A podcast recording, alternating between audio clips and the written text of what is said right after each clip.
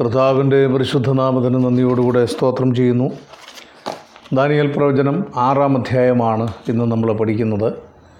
ഈ ക്ലാസ്സുകൾ സംബന്ധിക്കുന്ന ചുരുക്കം ചിലരെ ഉള്ളെങ്കിലും നിങ്ങളെ ഓർത്ത് ഞാൻ ദൈവത്തെ സ്തുതിക്കുന്നു. ലോകത്തിലെ ഭരണചക്രം തിരിക്കുവാൻ ദൈവം നിയോഗിച്ച രണ്ടാമത്തെ ലോക സാമ്രാജ്യത്തിന്റെ ചരിത്രമാണ് ആറാം അധ്യായം നമ്മളെ പഠിപ്പിക്കുന്നത്. മേധോ പാർസ്യ. നമുക്കറിയാം മേധോ പാർസ്യ ലോകത്തിൽ അധികാരത്തിൽ വരുന്നത് ബാബിലോണിന്റെ രാജാവായ ബൽഷസറിന്റെ മരണത്തോടു കൂടിയാണ്. ബി സി അറുന്നൂറ്റി ആറ് മുതൽ അഞ്ഞൂറ്റി മുപ്പത്തെട്ട് വരെ ലോകം ഭരിച്ച ബാബിലോണിയ രാജാക്കന്മാരുടെ വാഴ്ചയുടെ ഒടുവിലാണ് ബൽഷസർ കൊല്ലപ്പെട്ടത് നമുക്കറിയാം. എന്തുകൊണ്ടാണ് അദ്ദേഹം കൊല്ലപ്പെട്ടത് എന്ന് കഴിഞ്ഞ ക്ലാസ്സിൽ ഞാൻ ഓർപ്പിച്ചു. ദൈവത്തിന്റെ ആലയത്തിലെ പാത്രങ്ങൾ എടുത്തുകൊണ്ട് വന്ന് അതിൽ വീഞ്ഞു പകർന്ന് അദ്ദേഹവും അദ്ദേഹത്തിന്റെ ആളുകളും വളരെ വികലമായ നിലയിൽ ദൈവത്തിന്റെ പാത്രങ്ങളെ മോശമായി ചിത്രീകരിച്ചതിന്റെ അനന്തരഫലമാണ് ബാബിലോണുണ്ടായ നാശം എന്ന് നമുക്ക് കാണുവാൻ കഴിഞ്ഞു. ഇരമ്യ പ്രവചനം അൻപത്തി ഒന്നാം അധ്യായത്തിന്റെ മുപ്പത്ത അഞ്ചാമത്തെ വാക്യം അതായത് ഈ സംഭവത്തിനൊക്കെ ദീർഘവർഷങ്ങൾക്ക് മുമ്പ് നടന്ന പ്രവചനമാണ്. ആ പ്ര പ്രവചന പ്രകാരം ബലിശ്വസർ വിരുന്ന് നൽകിയ രാത്രിയിൽ മേദ്രയുടെയും പാർസലുടെയും സൈന്യം യൂപ്രട്ടീസ് നദിയിൽ ചിറകെട്ടി അങ്ങനെ പട്ടണത്തിൽ വലിയൊരു പ്രളയമുണ്ടായി. നഗരത്തിന് ചുറ്റുമുള്ള കിടങ്ങുകളെല്ലാം അവർ വറ്റിച്ചു. നഗരവാതിൽ അടച്ചുപൂട്ടുന്ന കാര്യമെന്ന് കാവൽക്കാർ മറന്നു. നമുക്കറിയാം ബൽഷസറും അദ്ദേഹത്തിന്റെ രാജകൊട്ടാരത്തിലുള്ള ഉദ്യോഗസ്ഥന്മാരും ഒക്കെ വീഞ്ഞു കുടിച്ച് ആഘോഷിക്കുകയാണ്. ആ കാലഘട്ടത്തിൽ അങ്ങനെ ഒരു പ്രത്യേകമായ ഘട്ടത്തിൽ നഗരത്തിന്റെ സംരക്ഷണം നടത്തേണ്ട കാവൽക്കാർ പോലും അത് മറന്നുപോയി. ഭരണാധിപന്മാർ ഉത്തരവാദിത്വം മറന്നപ്പോൾ അവരുടെ അവർ അവരാൽ നിയന്ത്രിക്കപ്പെട്ടവരുടെ ഉത്തരവാദിത്തങ്ങൾ അവർ മറക്കുന്നു എന്ന് കാണാൻ കഴിയും. അങ്ങനെ നഗരവാതിൽ അടച്ചുപൂട്ടുന്ന കാര്യം കാവൽക്കാർ മറന്നു. അങ്ങനെയാണ് ആ നഗരവാതിലൂടെ മേദ്യരും പാർശ്യരും അകത്ത് കയറി ദൈവത്തിന്റെ കൈവിരൽ ഭിത്തിയിൽ പതിഞ്ഞതുപോലെ മെനെ മെനെ തെക്കേ ലുഫർസി നിന്റെ രാജ്യം അളന്നു തൂക്കി മേദ്യർക്കും ഭാസ്കർക്കും വിഭാഗിച്ചു കൊടുക്കുമെന്നുള്ള ദൈവത്തിന്റെ വചനം അർത്ഥവർത്തായി ആ രാത്രിയിൽ നിറവേറ്റപ്പെട്ടു എന്നുള്ളത് നമ്മൾ ഓർത്തിരിക്കേണ്ടതാണ്. ദൈവത്തിന്റെ വചനം കൃത്യമായി നിറവേറ്റപ്പെടുന്ന വചനങ്ങളാണ്.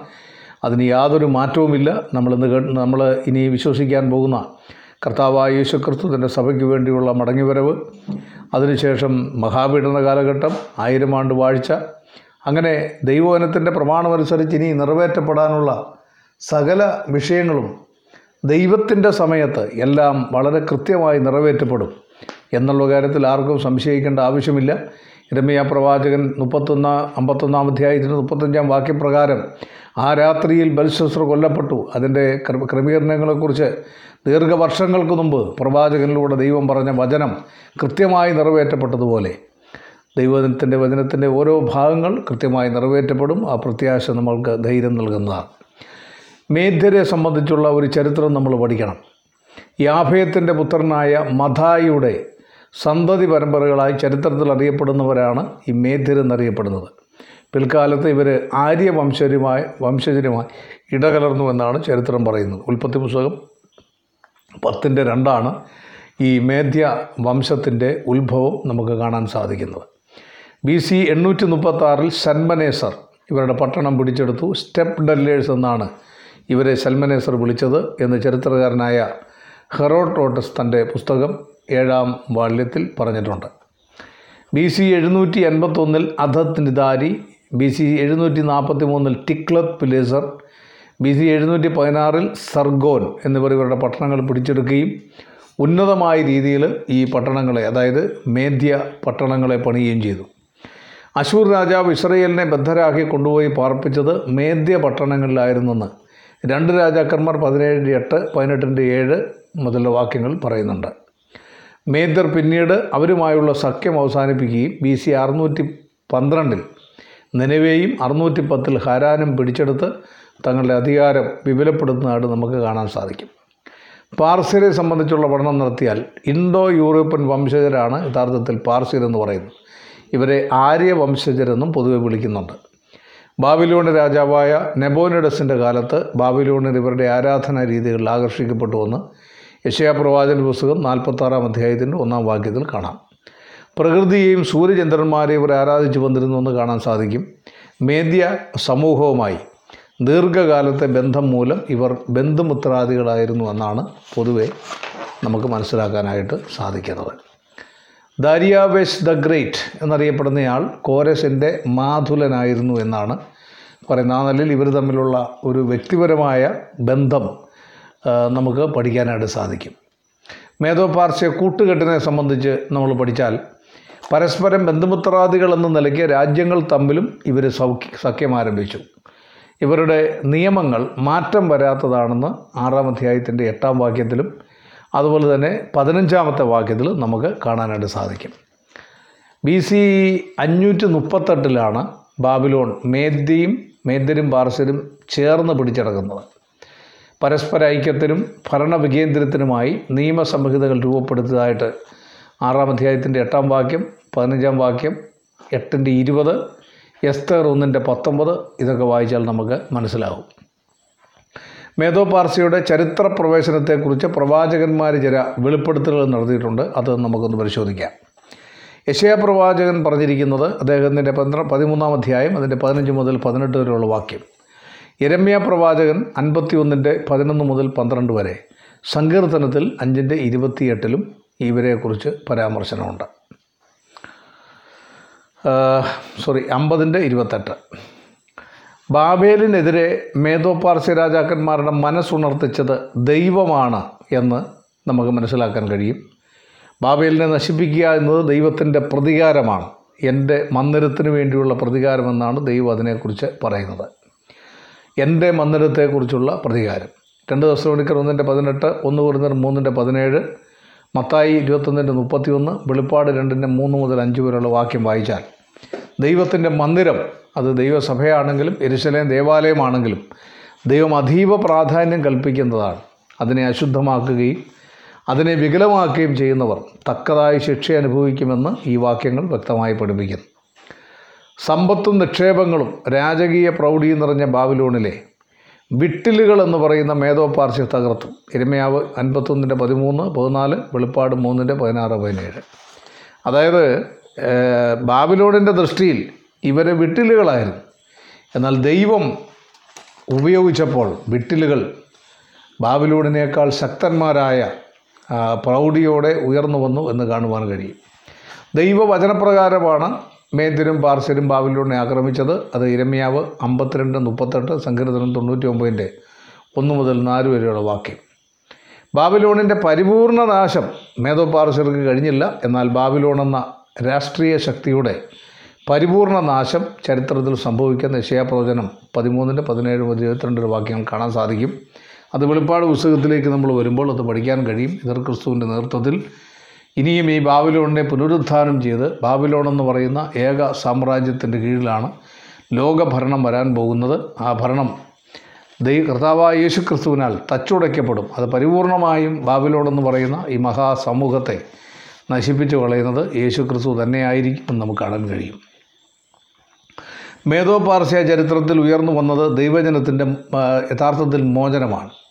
മേധോ മേധരെയും പാർശ്വരെയും ചരിത്രത്തിൽ ഉയർത്തിക്കൊണ്ടു വന്നത് ദൈവമാണ്. കാരണം അവരിലൂടെയാണ് ദൈവ ജനത്തിന് യഥാർത്ഥമായ മോചനമുണ്ടായത്. ഇസ്രയേൽ പ്രവാസത്തിൽ നിന്ന് മടങ്ങി ദേവാലയവും അതിലും പണിയപ്പെട്ടു. ആത്മീയ പുനരുദ്ധാനം നടന്നു. എസ്ര നഹമ്യാവ് എസ്തർ ഈ പുസ്തകങ്ങൾ പഠിച്ചാൽ ഇതെല്ലാം ആ സംഭവ ആ പുസ്തകത്തിൽ പറഞ്ഞിരിക്കുന്ന സംഭവങ്ങളെല്ലാം തന്നെ മേദ്യരും പാർശ്വരും ലോകം ഭരിക്കുന്ന കാലഘട്ടത്തിലാണ്. നടന്നത് എന്നുള്ളതുകൊണ്ട് ദൈവജനത്തിന് വളരെ അനുകൂലമായ ഒരു അന്തരീക്ഷം ആ കാലഘട്ടത്തിൽ ഉയർന്നു വരാനിടയായി.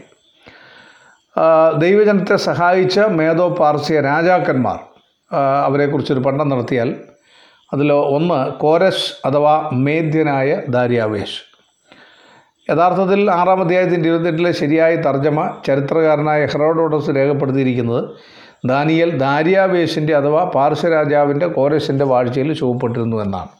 അതായത് ദാരിയാവേശ് എന്ന് പറയുന്ന ആൾ തന്നെയാണ് കോരസ് എന്നുള്ളത് നമ്മൾ മനസ്സിലാക്കണം.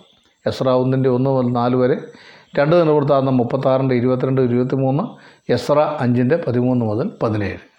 എങ്ങനെയാണ് ദൈവം കോരസിനെ ഉപയോഗിച്ചത് എന്ന് വചനം പഠിപ്പിക്കുന്നു. ഒന്ന് ദൈവം കോരശിന്റെ മനസ്സ് ഉണർത്തി. രണ്ട് ദൈവമാണ് തനിക്ക് അധികാരം തന്നെന്ന് അദ്ദേഹം തന്നെ പ്രഖ്യാപിച്ചു. മൂന്ന് യഹൂദയിലെ എരുസലേമിന്റെ ആലയം പണിയുവാൻ ദൈവം കൽപ്പിച്ചു എന്ന് കോരശ് പറയുന്നു. ദൈവജനം ആലയം പണിയണമെന്നാണ് രാജാവ് കൽപ്പിച്ചത്. അതായത് ആരെ കൊണ്ടെങ്കിലും പണിയിപ്പിക്കുക എന്നുള്ളതല്ല ദൈവജനത്തെ കൊണ്ട് തന്നെ അത് പണിയിപ്പിച്ചു.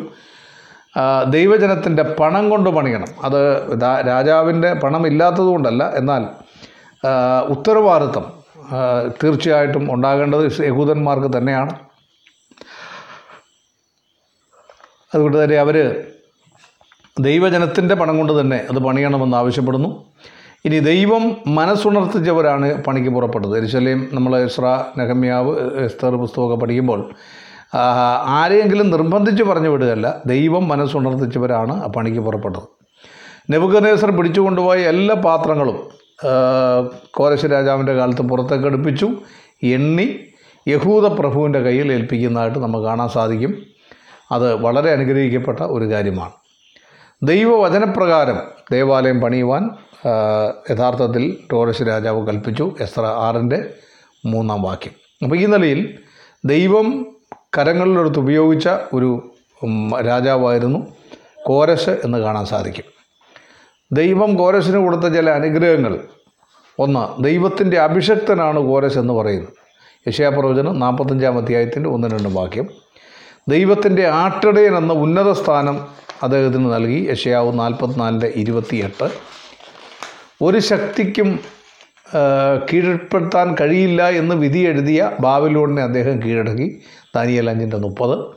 അനുഭവസമ്പന്നനായ ദൈവത്തിന്റെ ശ്രേഷ്ഠദാസനെ ആലോചനക്കാരനായി അദ്ദേഹത്തിന് ലഭിച്ചു. ദാനിയൽ ഒന്നിന്റെ ഇരുപത്തിയൊന്ന്. അദ്ദേഹത്തിന്റെ ഭരണകാലഘട്ടത്തിൽ ദാനിയൽ ശുഭപ്പെട്ടിരുന്നു. അതല്ലെങ്കിൽ അഭിവൃദ്ധി പ്രാപിച്ചു എന്ന് ദാനിയൽ ആറിന്റെ ഇരുപത്തെട്ടിൽ കാണാൻ സാധിക്കും. വേദപുസ്തകം വെളിപ്പെടുത്തുന്ന മറ്റ് മേധ്യ മേധോപാർശ്യ രാജാക്കന്മാർ. ഒന്ന് ദാര്യാവേശ് ഒന്നാമൻ അഞ്ഞൂറ്റി ബി സി അഞ്ഞൂറ്റി ഇരുപത്തിരണ്ട് നാനൂറ്റി എൺപത്താറ്. എസ്ര നാലിന്റെ അഞ്ച് അഞ്ചിന്റെ ആറ് ഏഴ് ആറിന്റെ ഒന്ന് ഹഗായി ഒന്നിന്റെ ഒന്നിന് രണ്ട് സക്കരിയ ഒന്നിന്റെ ഒന്ന്. രണ്ടാമത്തത് അർത്ഥഹശഷ്ട ബി സി നാനൂറ്റി എൺപത്താറ് മുതൽ നാനൂറ്റി അറുപത്തഞ്ച് വരെ. എസ്ര ഏഴിന്റെ ഒന്ന് ഇരുപത്തൊന്ന് മുതൽ ഇരുപത്താറ് വരെ നെഹമ്യാവ് രണ്ടിന്റെ ഒന്ന് മുതൽ എട്ട് വരെ. മൂന്ന് അഹശ്വരോശ് എസ്തർ ഒന്നിന്റെ ഒന്ന്. നാല് ദാര്യാവേശ് രണ്ടാമൻ. ദാര്യാവേശ് ഒന്നാമനാണ് ഭരണം പിടിച്ചെടുക്കുന്നത്. ദാര്യാവേശ് രണ്ടാമൻ. നഹേമയാവ് പന്ത്രണ്ടിന്റെ ഇരുപത്തിരണ്ട്. അത് ബി സി നാനൂറ്റി ഇരുപത്തിനാല് മുതൽ നാനൂറ്റി നാല് വരെയുള്ള കാലഘട്ടമാണ്. മേധോ പാർസിയുടെ ഭരണ പ്രത്യേകതകൾ ഒന്ന് പഠിച്ചാൽ ബാബേൽ സാമ്രാജ്യത്തെക്കാൾ താണതായ രാജ്യമെങ്കിലും ലോക ചരിത്രത്തിൽ ഇവർക്ക് വളരെ പ്രധാനപ്പെട്ട പങ്കുണ്ടായിരുന്നു. അത് പ്രത്യേകിച്ച് യഹൂദിനോട് ബന്ധപ്പെട്ടാണ്. മേധോപാർശ്വരുടെ ഭരണം ഏകാധിപത്യ ഭരണമായിരുന്നില്ല. നൂറ്റി ഇരുപത്തേഴ് സംസ്ഥാനങ്ങളുടെ ആധിപത്യം ഉണ്ടായിരുന്നിട്ടും അഹശ്വരോശ രാജാവിന് തന്റെ ഭാര്യ ഉപേക്ഷിക്കാൻ പാർസ്യ പ്രഭുക്കന്മാരുടെ സമ്മതം വേണ്ടി വന്നു ദാനിയലിനെ സിംഹക്കൂടിയിൽ നിന്ന് രക്ഷിക്കുവാൻ ദാരിയാപേക്ഷന് കഴിഞ്ഞില്ല എന്നുള്ളതും നമുക്ക് ശ്രദ്ധിക്കേണ്ട കാര്യമാണ്. എസ്തേർ ഒന്ന് ദാനിയൽ ആറ്. അധികാരം ബലഹീനമെങ്കിലും ശക്തിയിൽ ഇവർക്ക് യാതൊരു കുറവുണ്ടായിരുന്നില്ല. നൂറ്റി ഇരുപത്തേഴ് സംസ്ഥാനങ്ങളെ കീഴടക്കുവാൻ കൊന്നൊടുക്കിയ സംഖ്യ കണക്കാക്കാൻ പറ്റുന്നതിലും അപ്പുറമാണ്. ഏഴാം അധ്യായത്തിന്റെ എട്ടാം വാക്യം എട്ടിന്റെ മൂന്ന് നാലിന്റെ ഇരുപത്. മൂന്ന് വാരിയൽ കടിച്ചു പിടിച്ചുകൊണ്ട് നിൽക്കുന്ന കരടി മേധോപാർസെ പിടിച്ചടക്കിയ മൂന്ന് രാജ്യങ്ങളെയാണ് സൂചിപ്പിക്കുന്നത്. പടിഞ്ഞാറ് ലിബിയെ ബി സി അഞ്ഞൂറ്റി നാൽപ്പത്താറ് വടക്ക് ബാബിലോൺ ബി സി അഞ്ഞൂറ്റി മുപ്പത്തെട്ട് തെക്ക് ഈജിപ്റ്റ് ബി സി അഞ്ഞൂറ്റി ഇരുപത്തഞ്ച്. ഈ കാലഘട്ടങ്ങളിലാണ് മൂന്ന് പ്രത്യേകമായ രാജ്യങ്ങളെ കീഴടക്കി എന്നുള്ളതാണ് ഈ വാരിയൽ കടിച്ചു പിടിച്ചതിന്റെ തെളിവ്. മേധോ പാർശ്യ അധികാരത്തിൽ വന്നതോടുകൂടി യഹൂദന് മോചനമുണ്ടായി. എസ്ര നെഹമ്യ എസ്തർ ഈ പുസ്തകങ്ങൾ നമുക്ക് പഠിച്ചാൽ മനസ്സിലാവും. ഇസ്രയേലിനോട് കരുണ കാണിച്ച മേധോ പാർശ്യ രാജാക്കന്മാരെ ദൈവം അനുഗ്രഹിച്ചു. കീം അവരുടെ ഭരണം ദീർഘമാക്കുകയും ചെയ്തു. ദാനിയൽപ്പിന്റെ പ്രവച പതിനൊന്നാം അധ്യായത്തിന്റെ ഒന്നാം വാക്യം. എന്നാൽ അഹങ്കാരം ഈ ഭരണകർത്താക്കളെയും പിടികൂടി. ബി സി മുന്നൂറ്റി മുപ്പത്തൊന്നിൽ മഹാനായ അലക്സാണ്ടർ ഇവരെ കീഴടക്കുന്നതായിട്ട് നമുക്ക് കാണാൻ സാധിക്കും. ദാനിയേൽ എട്ടിന്റെ ആറ് ഏഴ്. അടുത്തത് നമ്മൾ പരിശോധിക്കുന്നത് മെതോ പാർസ്യ ഭരണകാലഘട്ടത്തിൽ ദാനിയേലും കൂട്ടരും അനുഭവിക്കുന്ന നിർണായകമായ ചില കാര്യങ്ങളാണ്. അത് ഇസ്രയേലിനോട് ബന്ധപ്പെട്ട് അല്ലെങ്കിൽ ലോകരാജ്യങ്ങൾ ഇസ്രയേലിനോട് കാണിച്ച ചില പീഡനങ്ങളെക്കുറിച്ചൊന്ന് ചിന്തിച്ചതിന് ശേഷം നമുക്ക് ആ ഭാഗത്തേക്ക് വരാം. ഒന്ന് മിസ്രയും പുറപ്പാട് ദിവസം ഒന്നിന്റെ രണ്ട് മുതൽ പതിനാല് വരെയുള്ള അധ്യായങ്ങൾ വായിക്കുമ്പോൾ എങ്ങനെയാണ് അവർ യഥാർത്ഥത്തിൽ പീഡിപ്പിച്ചത്? വാളുകൊണ്ടും വെള്ളം കൊണ്ടും അടിമത്തം കൊണ്ടും ഫറവോൻ ഇസ്രയേലിനെ പീഡിപ്പിച്ചു. ദൈവം വെള്ളം കൊണ്ട് തന്നെ അവരെ നശിപ്പിച്ചു. അശൂർ അസ്രയേലിന്റെ പത്ത് ഗോത്രങ്ങളെ അശൂർ പിടിച്ചുകൊണ്ടുപോയി പീഡിപ്പിച്ചു. അശൂരിന്റെ ഒരു ലക്ഷത്തി എൺപത്തയ്യായിരം പേരെ യഹോബയുടെ ദൂതൻ ഒറ്റ രാത്രി കൊണ്ട് കൊന്നു. രണ്ട് രാജാക്കന്മാർ പത്തൊമ്പതിന് മുപ്പത്തഞ്ച്. ബാബിലോൺ. അഗ്നി കൊണ്ട് ദൈവജനത്തെ നശിപ്പിക്കാൻ ശ്രമിച്ചു. ഒരു രാ ഒരു രാത്രി കൊണ്ട് നാമാവശേഷമായി. ദാനിയൽ അഞ്ചിന്റെ മുപ്പത്. മേധോ പാർസ്യ. തര്യാവേശന്റെ കാലത്ത് ദാനിയലിനെ നശിപ്പിക്കുവാൻ ദേശാധിപതിമാർ ഗൂഢാലോചന നടത്തി. ദാനിയലിനെ സിംഹക്കുഴിയിലിട്ടു. അത്ഭുതകരമായി ദൈവം രക്ഷിച്ച ദാനിയലിന് പകരം ആലോചനക്കാർ സിംഹത്തിന് ഇരയായി. ആറാം അധ്യായത്തിന്റെ ഇരുപത്തി നാലാമത്തെ വാക്യം. അഗശ്വരോഷിന്റെ കാലത്ത് നൂറ്റി ഇരുപത്തേഴ് സംസ്ഥാനങ്ങളിലുമുള്ള യഹൂദന്മാരെ ഒന്നടങ്കം നശിപ്പിക്കുവാൻ ഹാമാൻ കൊണ്ടുവന്ന കുരുക്കിൽ നിന്ന് ദൈവം തന്റെ ജനത്തെ വിടുവിച്ചു. ഹാമാൻ ഒരുക്കിയ കഴുമരത്തിൽ അവൻ തന്നെ തൂങ്ങപ്പെട്ടു. എസ്തേർ ഏഴിന്റെ പത്ത്. പിന്നീട് ഗ്രീസ് മഹാനായ അലക്സാണ്ടർ ഒഴികെ ഗ്രീക്ക് സാമ്രാജ്യം ഭരിച്ചിരുന്നവരിൽ മിക്കവരും യഹൂദനെ ആക്രമിച്ചു. ഏറ്റവും ഭീകരമായി ആക്രമിച്ചത് അന്ത്യോക്യ സെപ്പിപ്പാനസാണ്. ദാനിയൽ പതിനൊന്നാം അധ്യായം ഒന്ന് മക്കാബിയർ ഒന്നും രണ്ടും. റോമാ സാമ്രാജ്യം റോമാ സാമ്രാജ്യം യഹൂദന്റെ മേലും ദൈവസഭയുടെ മേലും ക്രൂരമായ പീഡനങ്ങൾ അഴിച്ചുവിട്ടു. ദാനിയൽ ഏഴിന്റെ ഏഴ് ക്രിസ്തുവിനെ ക്രൂശിച്ചതും റോമൻ പടയാളികളാണ്. യഥാർത്ഥത്തിൽ യഹൂദനും ദൈവത്തിന്റെ സഭയും ഒരപ്പന്റെ മക്കളെന്ന നിലയിൽ മുന്നോട്ട് പോകേണ്ടവരാണ്. കാരണം ഒരുമിച്ച് നിത്യതയിൽ ജീവിക്കേണ്ടവരാണ് ഇസ്രയേലും ദൈവസഭയും. എന്നാൽ ചരിത്രത്തിൽ സംഭവിച്ചത് എന്താ ക്രിസ്തുവിനെ തള്ളിക്കളഞ്ഞ യഹൂദൻ ആ കൂടെ ദൈവസഭയ്ക്കെതിരെയും ഭീകരമായ പീഡനങ്ങൾ അഴിച്ചുവിട്ടു. എന്നാൽ അവരൊന്ന് ചിന്തിക്കണമായിരുന്നു. അവരെ യഥാർത്ഥത്തിൽ ഭീകരമായി പീഡിപ്പിച്ചത് ആദ്യം റോമൻ റോമൻ ഗവൺമെന്റ് തന്നെയാണ്. റോമൻ പട്ടാളക്കാരാണ്. ആ കാര്യം മറച്ചു വെച്ചുകൊണ്ട് തന്നെ റോമൻ പട്ടാളക്കാരുടെ കൂട്ടുപിടിച്ച് ക്രിസ്തുവിനെ ക്രൂശിക്കാനും ക്രിസ്തുവിന്റെ സഭയെ നശിപ്പിക്കാനും യഹൂദൻ തയ്യാറായി എന്ന് പറയുന്നത് പിശാജ് ഏത് വ്യക്തിയുടെ ഉള്ളിലും പ്രവർത്തിക്കും എന്നുള്ളതിന്റെ വ്യക്തമായ തെളിവാണ്.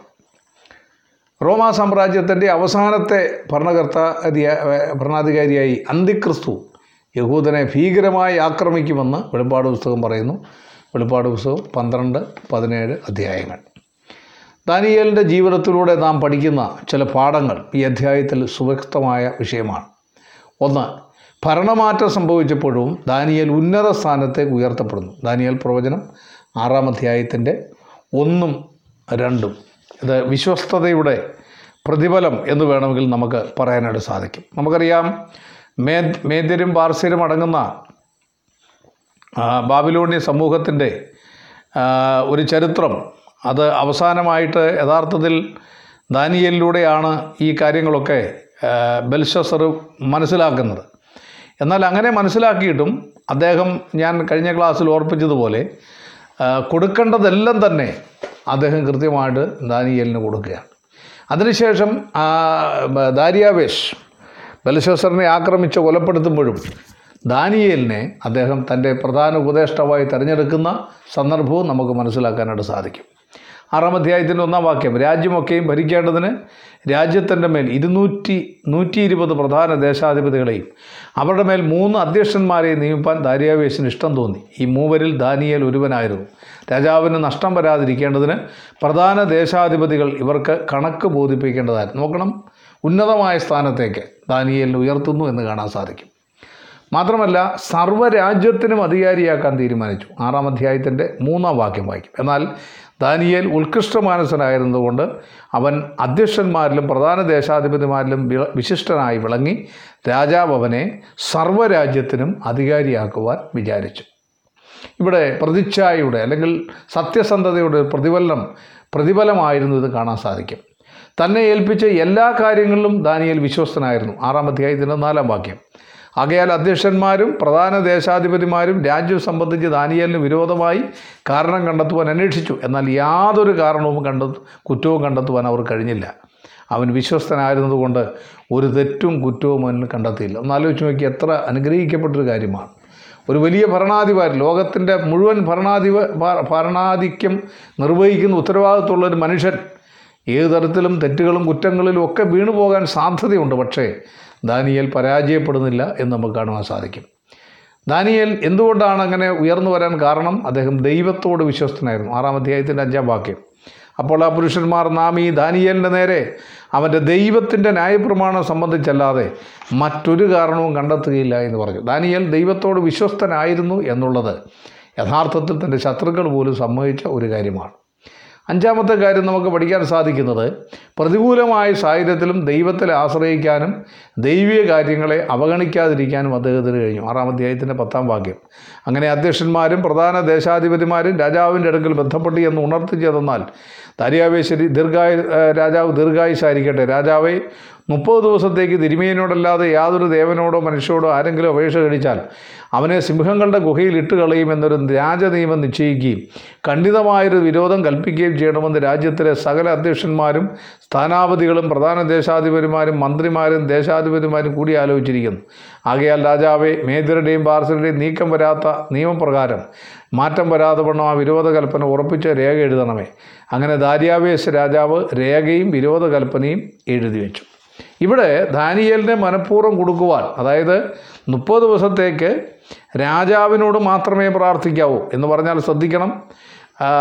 തിരുമേനി രാജാവിനോട് മാത്രമേ പ്രാർത്ഥിക്കൂ. മുപ്പത്തി മുക്കോടി ദൈവങ്ങളുള്ള ബാബിലോണിൽ പല ദൈവങ്ങളോട് പ്രാർത്ഥിക്കുന്ന കൂട്ടത്തിൽ ഒരു ദൈവം എന്ന യഹോവയോട് പ്രാർത്ഥിച്ചാലും അവർക്ക് നിയമപരമായി ഒന്നും ചെയ്യാൻ സാധ്യമല്ല. അതുകൊണ്ടാണ് തിരുമേനിയോട് മാത്രം പ്രാർത്ഥിക്കണം. മുപ്പത് ദിവസത്തേക്ക് എല്ലാവരും വിഗ്രഹാരാധന നിർത്തി രാജാവിനോട് മാത്രം പ്രാർത്ഥിക്കണം എന്നൊരു ഖണ്ഡിതമായ നിയമം ഇവരുണ്ടാക്കുക. ഇവരെ ഉദ്യോഗസ്ഥന്മാരെല്ലാം കൂടെ കൂടി കാര്യങ്ങൾ തീരുമാനിച്ച് തയ്യാറാക്കി ഈ രാജാവിനെ കൊണ്ട് ഒപ്പിടിക്കുക. ഇന്നും അങ്ങനെയൊക്കെയുള്ള പല കാര്യങ്ങളുമാണ് ഭരണാധിപന്മാർക്ക് അബദ്ധങ്ങൾ പറ്റുന്നതും അവർ അപകടത്തിൽപ്പെടുന്നതിന്റെ കാരണം അതാണ്. പല കാര്യങ്ങളും അവരെ ഒപ്പിട്ട് കൊടുക്കും പിന്നീടാണ് എന്റെ ദുരന്തം മനസ്സിലാക്കുന്നത് ഇവിടെ ശ്രദ്ധിക്കുക അത് തന്നെയാണ് ഇവിടെ സംഭവിച്ചത്.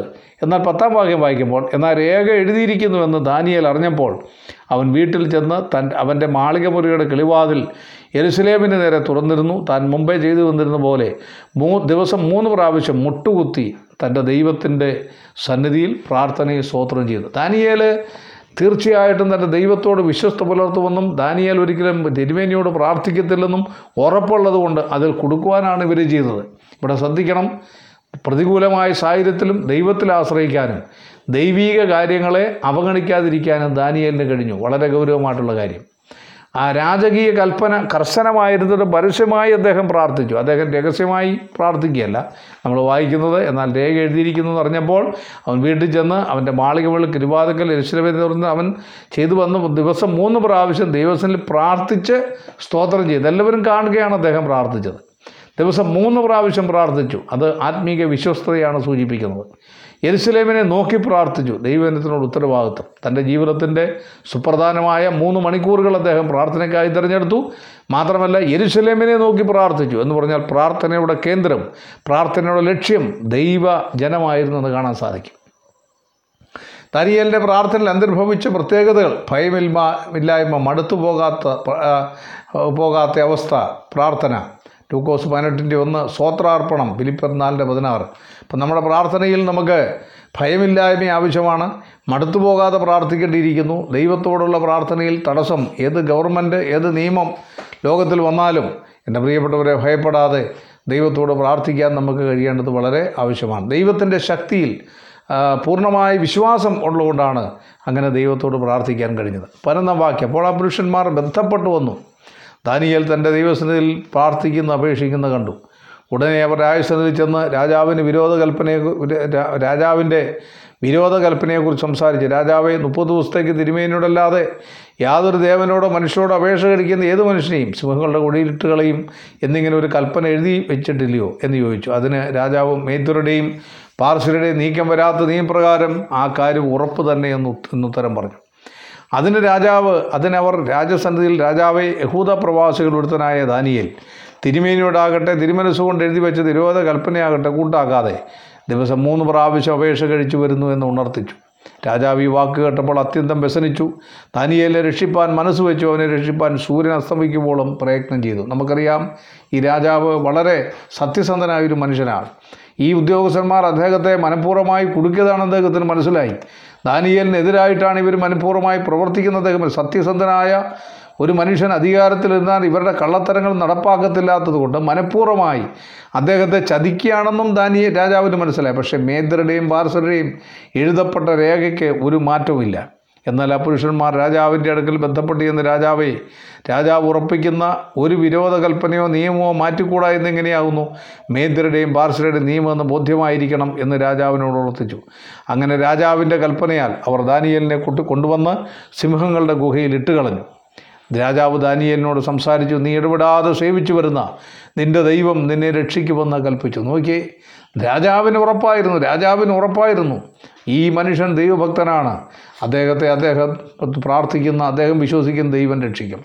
സിംഹഗുഹയിൽ ദൈവസമാധാനം അനുഭവിക്കുന്ന ദാനിയൻ ആറാം അധ്യായത്തിന്റെ പതിനാല് മുതൽ ഇരുപത്തിനാല് വരെയുള്ള വാക്യം നമ്മൾ വായിക്കുമ്പോൾ ദാനിയൽ ദൈവസമാധാനം അനുഭവിക്കുകയാണ്. പതിനാറ് മുതൽ ഇരുപത്തി നാല് വരെയുള്ള വാക്യങ്ങൾ. അവർ കല്ല് കൊണ്ടുവന്ന് ഒരു കല്ല് കൊണ്ടുവന്ന് ഗുഹയുടെ വാതുക്കൾ വെച്ചു. ദാനിയലിനെ കുറിച്ച് നിർണായ നിർണയത്തിന് നിർണയത്തിന് മാറ്റം വരാതിരിക്കേണ്ടതിന് രാജാവ് തന്റെ മോതിരം കൊണ്ട് മഹത്തുക്കളുടെ മോതിരം കൊണ്ടും അതിന് മുദ്രയിട്ടു.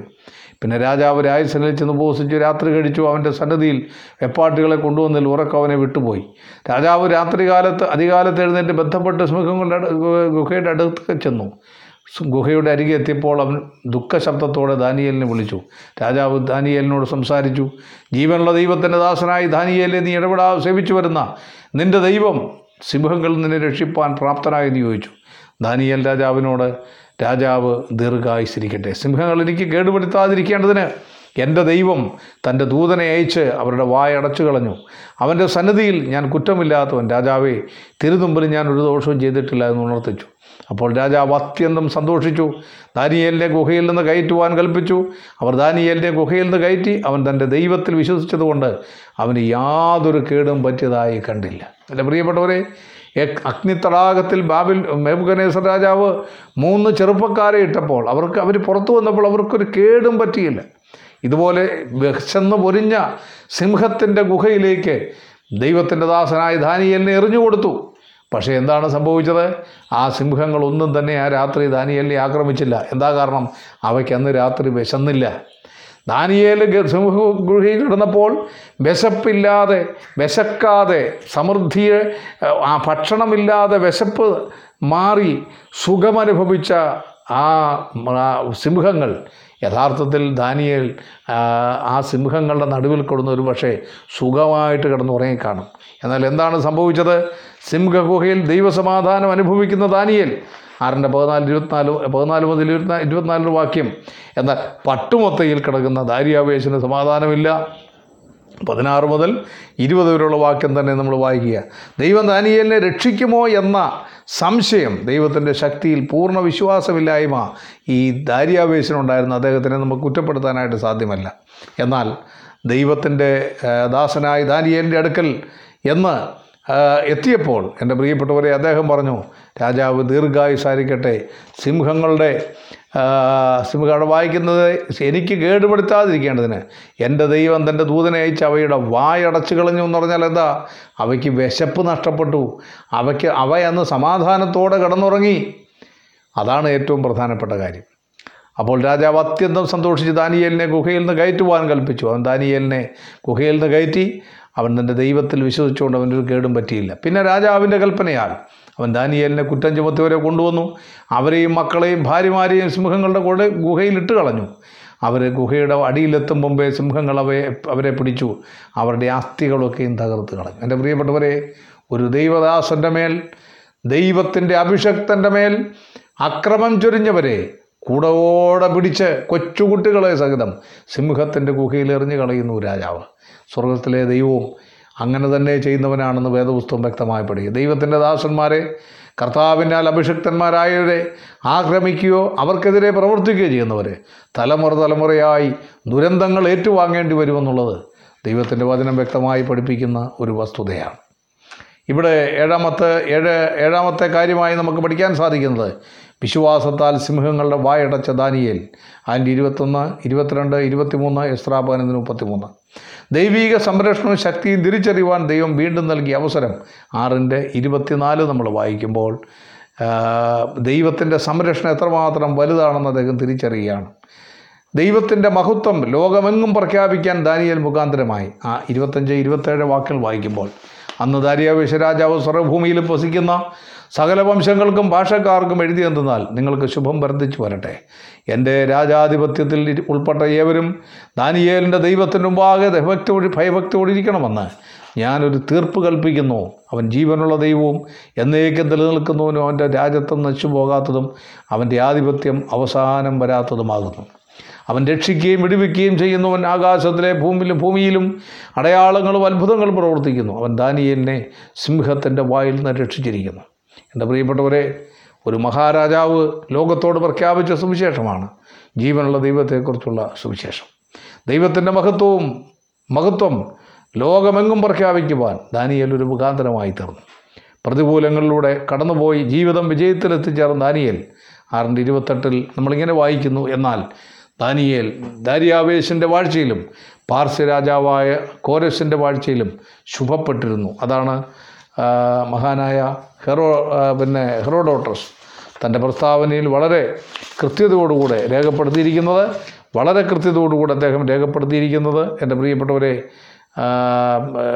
അദ്ദേഹത്തെ സംബന്ധിച്ചുള്ള ദാനിയലിനെ സംബന്ധിച്ചുള്ള വളരെ ഗൗരവമായിട്ടുള്ള ഒരു പ്രഖ്യാപനമാണ് അദ്ദേഹം ഈ രാജാവിന്റെ കാലത്ത് ശുഭപ്പെട്ടിരുന്നു അല്ലെങ്കിൽ വളരെ അനുഗ്രഹിക്കപ്പെട്ട ഒരു നിലയിലേക്ക് ഉന്നതമായ നിലയിലേക്ക് അദ്ദേഹം ഉയർത്തപ്പെട്ടിരുന്നു എന്ന് നമുക്ക് കാണാൻ സാധിക്കും. ഏറ്റവും അനുഗ്രഹിക്കപ്പെട്ട ഒരു ജീവിതത്തിന്റെ ഉടമയായ ഏറ്റവും ശ്രേഷ്ഠമായ ജീവിതത്തിന്റെ ഉടമയായ ഇവിടെ ചരിത്രത്തിന്റെ നാഴികക്കല്ലിൽ എഴുതി ചേർക്കേണ്ട ഒരു ജീവിതത്തിന്റെ ഉടമയായ ആറിന്റെ ഇരുപത്തെട്ടിലെ ശരിയായ തർജമ ചരിത്രകാരനായ ഹെറോഡോട്ടസ് പറഞ്ഞത് ദാനിയൽ ദാരിയാവേശിന്റെ അഥവാ പാർശ്വരാജാവായ കോരശിന്റെ അതായത് ഞാൻ ഓർപ്പിച്ചല്ലോ പാർശ്വരാജാവായ കോരസ് തന്നെയാണ് ദാരിയാവേശ് എന്നുള്ളതിന് രേഖപ്പെടുത്തിയിരിക്കുന്നു. അങ്ങനെ അനുഗ്രഹിക്കപ്പെട്ട ഒരു സാക്ഷ്യത്തോടു കൂടിയാണ് ഈ ആറാം അധ്യായം അവസാനിക്കുന്നത്. സിംഹത്തിന്റെ കുഴിയിൽ നിന്ന് അഗ്നിയിൽ നിന്ന് തന്റെ ദാസന്മാരെ വിടുവിച്ച് തന്റെ ശക്തി വെളിപ്പെടുത്തുന്ന ജീവനുള്ള ദൈവം. അതുകൊണ്ട് രണ്ടാമത്തെ ലോക സാമ്രാജ്യവും ലോകത്തിന്റെ ഭരണചക്രം തിരിച്ചപ്പോൾ ദൈവജനത്തിന് അനുകൂലമായ ഒത്തിരി കാര്യങ്ങൾ അവർ ചെയ്തു. ഏറ്റ എന്നാൽ അവരുടെ ഭാഗത്ത് സംഭവിച്ച ഒരു ദുരന്തം ദൈവത്തിന്റെ ദാസനായ ദാനിയലിനെ സിംഹത്തിന്റെ കുഴിയിലിട്ടു എന്നുള്ളതാണ്. എന്നാൽ സർവശക്തനായ ദവനെ വിടുവി വിടുവിക്കുകയും എന്റെ പ്രിയപ്പെട്ടവരെ ഏത് കാര്യത്തിന് വേണ്ടിയാണോ അവനെ സിംഹത്തിന്റെ ഉള്ളിലേക്ക് ഇടപെട്ടത് ആരാണോ അതിനു വേണ്ടി പ്രവർത്തിച്ചത്? അവരെല്ലാം രാജാവിന്റെ കയ്യാത്തിന്റെ ശിക്ഷ ഏൽക്കുകയും മാത്രമല്ല ഈ മഹാ മഹത്വവാനായ ദൈവത്തെ സംബന്ധിച്ച് അനുഗ്രഹിതമായൊരു പ്രസ്താവന ലോകത്തിനു ഭാഗം പ്രഖ്യാപിക്കുവാൻ അത് മുഖാന്തരമായി. എന്റെ പ്രിയപ്പെട്ടവരെ നമ്മുടെ ജീവിതം ഈ ലോകത്ത് യാത്രയിൽ നമ്മൾ മുന്നോട്ട് പോകുമ്പോൾ മറ്റുള്ളവർക്ക് സമൂഹത്തിന് പ്രയോജനമുള്ളവരായി ജീവിപ്പാൻ ദൈവം നമ്മളെ സഹായിക്കട്ടെ. ദൈവനാമം വാഴ്ത്തപ്പെടുമാറാകട്ടെ.